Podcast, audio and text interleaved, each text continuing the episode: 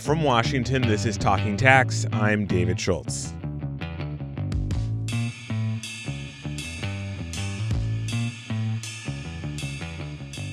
Congress certainly had good intentions when it created the Conservation Easement Program 40 years ago. The program was meant to encourage people to donate lands to conservation groups, and as an incentive, the landowners could deduct the value of their donation off of their taxes, just like if you gave some used clothes to a charity. Sounds great, but the problem is it can be easy to inflate the value of donated real estate, and that's where we get into the problem. It's created what some say is essentially a totally legal tax shelter for wealthy individuals. Some in Congress aren't too happy about this, and there's legislation moving on Capitol Hill that would aim to close this easement loophole. In a bit, we'll be hearing from the congressman who is one of the prime sponsors of that legislation. But first, let's make sure we're all fully on the same page about how these tax schemes work.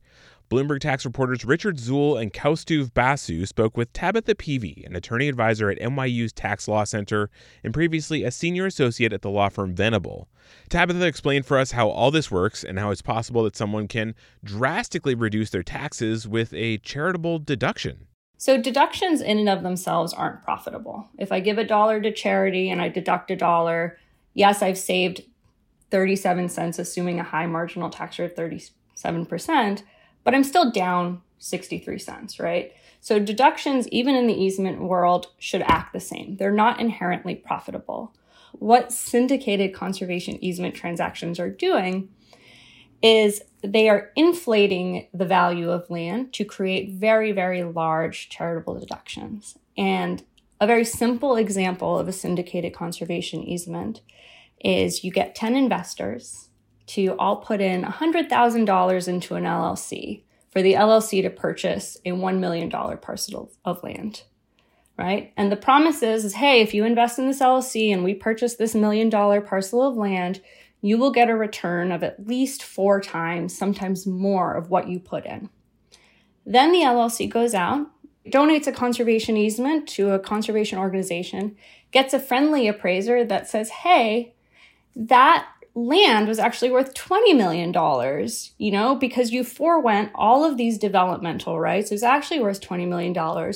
Now, because it's a pass-through entity, that $20 million charitable deduction passes through to all of the investors, the 10 investors, and they all get a $2 million deduction against their income tax. And all it cost them was $100,000.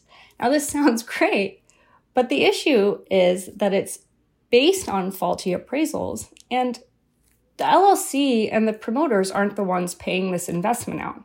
It's the federal government and the public in the form of foregone tax revenue. And so that's where a lot of the ickiness around these syndicated conservation easements come from, is that they are inherently unfair because people are skirting their tax obligations by buying into these transactions where they get hyperinflated charitable deductions. So what has the IRS said about these syndicated easements? They did publish a notice at the end of 2016, and then they have gone after some of these deals in tax court. Yeah, so the end of 2016, what the IRS did was they published that notice that says that these syndicated conservation easements are now what we call listed transactions. Listed transactions require heightened disclosure, so anybody engaging in a listed transaction, promoting a listed transaction, has to disclose that to the IRS, and there are heightened penalties for failing to disclose. That approach has put the IRS on notice of several more syndicated conservation easements, which has been great. And then they've also been challenging these conservation easements in audits and in court, as you mentioned, Stu, pretty aggressively since then. The syndicated conservation industry says they are helping conserve land. Meanwhile, a Senate finance investigation called them tax shelters. Are these still ongoing with frequency? And what do you see happening in the future? So I think the promoters of syndicated conservation easements, you know, they are conserving land in some respect, and they've probably gotten people to buy into conservation easements that wouldn't have previously. The issue is that they are marketed as pure tax shelters. They do say, hey, for every dollar you invest, you'll get $4 of a deduction back, right? They're really creating an environment of uneasiness around conservation easements as a whole. Not all conservation easements are abusive. There are genuinely people out there who are making these donations for the public benefit. And when Congress enacted the conservation easement deduction, it was an exception to their general rules that said you can't get a deduction for partial interests. It was an exception because they believed in the power of conserving our natural resources and natural habitats and scenic, beauty for the public benefit. And they wanted to create these rules in a way that they wouldn't be able or available for a lot of abuse, which is why if you look at the conservation easement regulations and rules, they are pretty technical. But the syndicated conservation easements are a threat to actual, genuine people who are making real donations of conservation easements because they're giving the whole thing a pretty bad name. So there's a bill in Congress to curb these deals. It's been kicking around for almost 5 years. Would legislation be an effective way of stopping these transactions? So I think you're talking about Senator Daines' bill, and I think that bill is effective in that it completely disallows the deduction for these syndicated conservation easements if they're going to be 2.5 times larger than the initial investment. And that 2.5 times number is important because it's essentially the break-even point for that investor. There is a 3-year holding period, however. And while this bill is going to do a really good job of stopping immediately the most egregious forms of syndicated conservation easements, the ones that buy property and then a year later donate it for multiples times what it's worth, really, really high income individuals who make most of their earnings from appreciation on assets that can afford to wait out the holding period will still be able to benefit from inflated charitable deductions with their conservation easements because they'll be able to wait out the 3 years because they can afford when to recognize gain. And that's not something the average American has available to them. That was Tabitha Peavy with NYU's Tax Law Center. You heard her mention a bill from Senator Steve Daines, a Republican from Montana.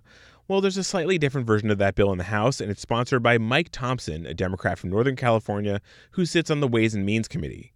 He's been struggling to plug this hole in the tax code for years, but he thinks this might be the year because his bill can be used as a, quote, pay for, or something that raises tax revenue and that can offset spending elsewhere in a big legislative package.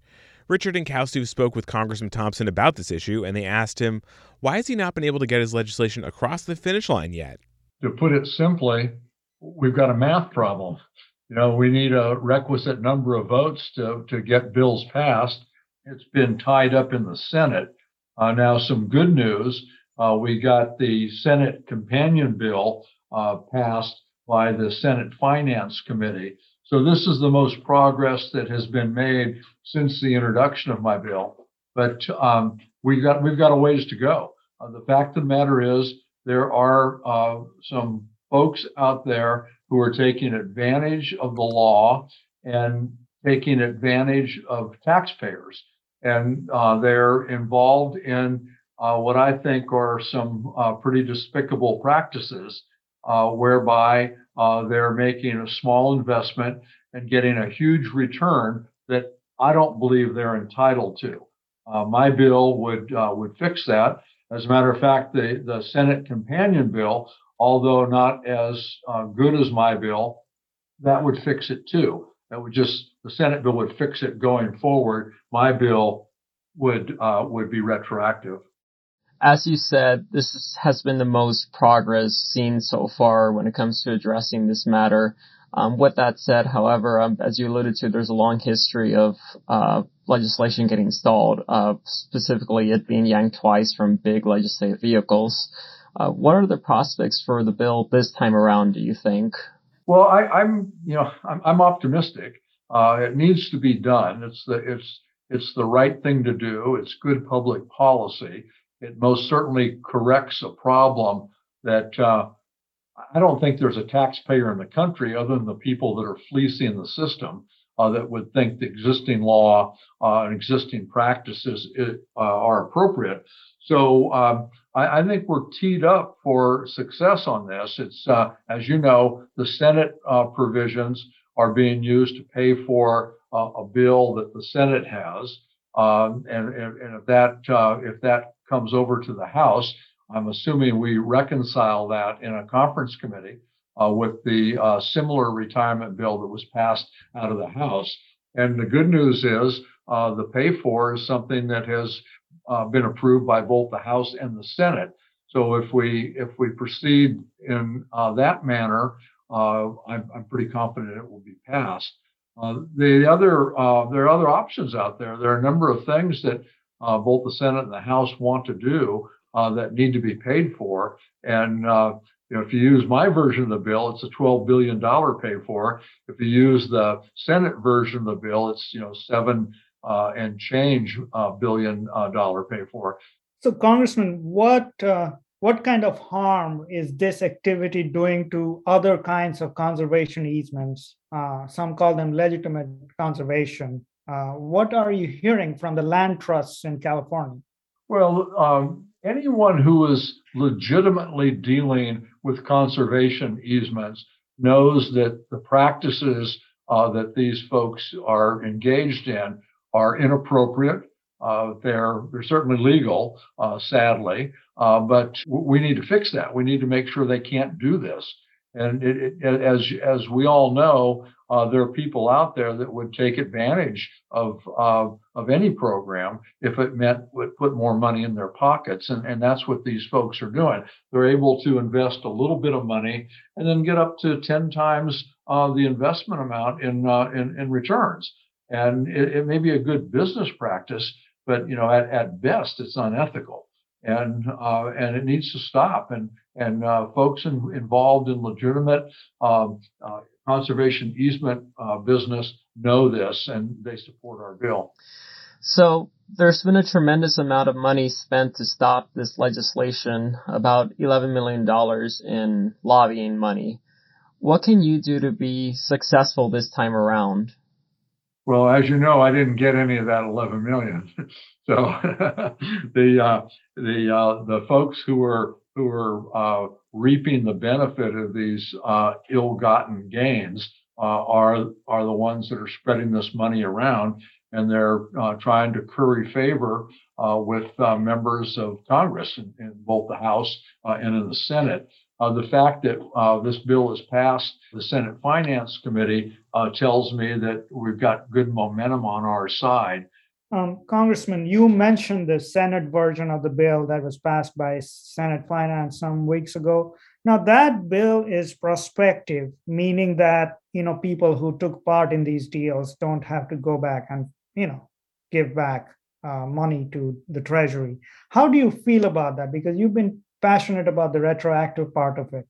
Well, I feel I can give you 4 billion reasons why my bill's better. And that's this is the Senate bill is about I think it's 7.8 billion. Mine's 12 point something, and so there's a big financial difference. But I would prefer to go back and get this money back that these guys got by taking advantage of this program. Treasury has been real clear on this from the beginning that what they're doing is not the intent of the law. And I think they've had every warning and not a single one of them has stopped. They continue to fleece the taxpayers and laugh all the way to the bank. Yeah, I was talking with Senate Finance Chairman Ron Wyden about the prospective part of this new bill, and he said we need the votes. So there you have it. As you know, Stu, that is the that's the number one rule. You can write the best public policy, but if you don't have the votes to pass it, it's all for naught. So it appears that the only way we're going to get the Senate to pass this bill is if we do it prospectively. I think that's sad commentary, but it is it's the reality that we're living with. That was Congressman Mike Thompson speaking with Bloomberg Tax reporters Kaustubh Basu and Richard Zuhl. And that's it for today, Talking Tax. You can find up-to-the-minute news and the latest tax and accounting developments at our website, news.bloombergtax.com. That website, once again, is news.bloombergtax.com. Today's Talking Tax is produced by myself, David Schultz. Patrick Ambrosio and Jeff Harrington are our editors, and our executive producer is Josh Block. From Washington, I'm David Schultz. Thank you so much for listening. In a global tax landscape that changes by the day, it's what you don't know that can leave you exposed. At Bloomberg Tax, we provide market-leading intelligence and practical applications to help tax professionals work smarter, faster, and more accurately. Our solutions provide the insights you need for game-changing outcomes. To revolutionize your performance in real time, the difference is Bloomberg Tax. Learn more at pro.bloombergtax.com.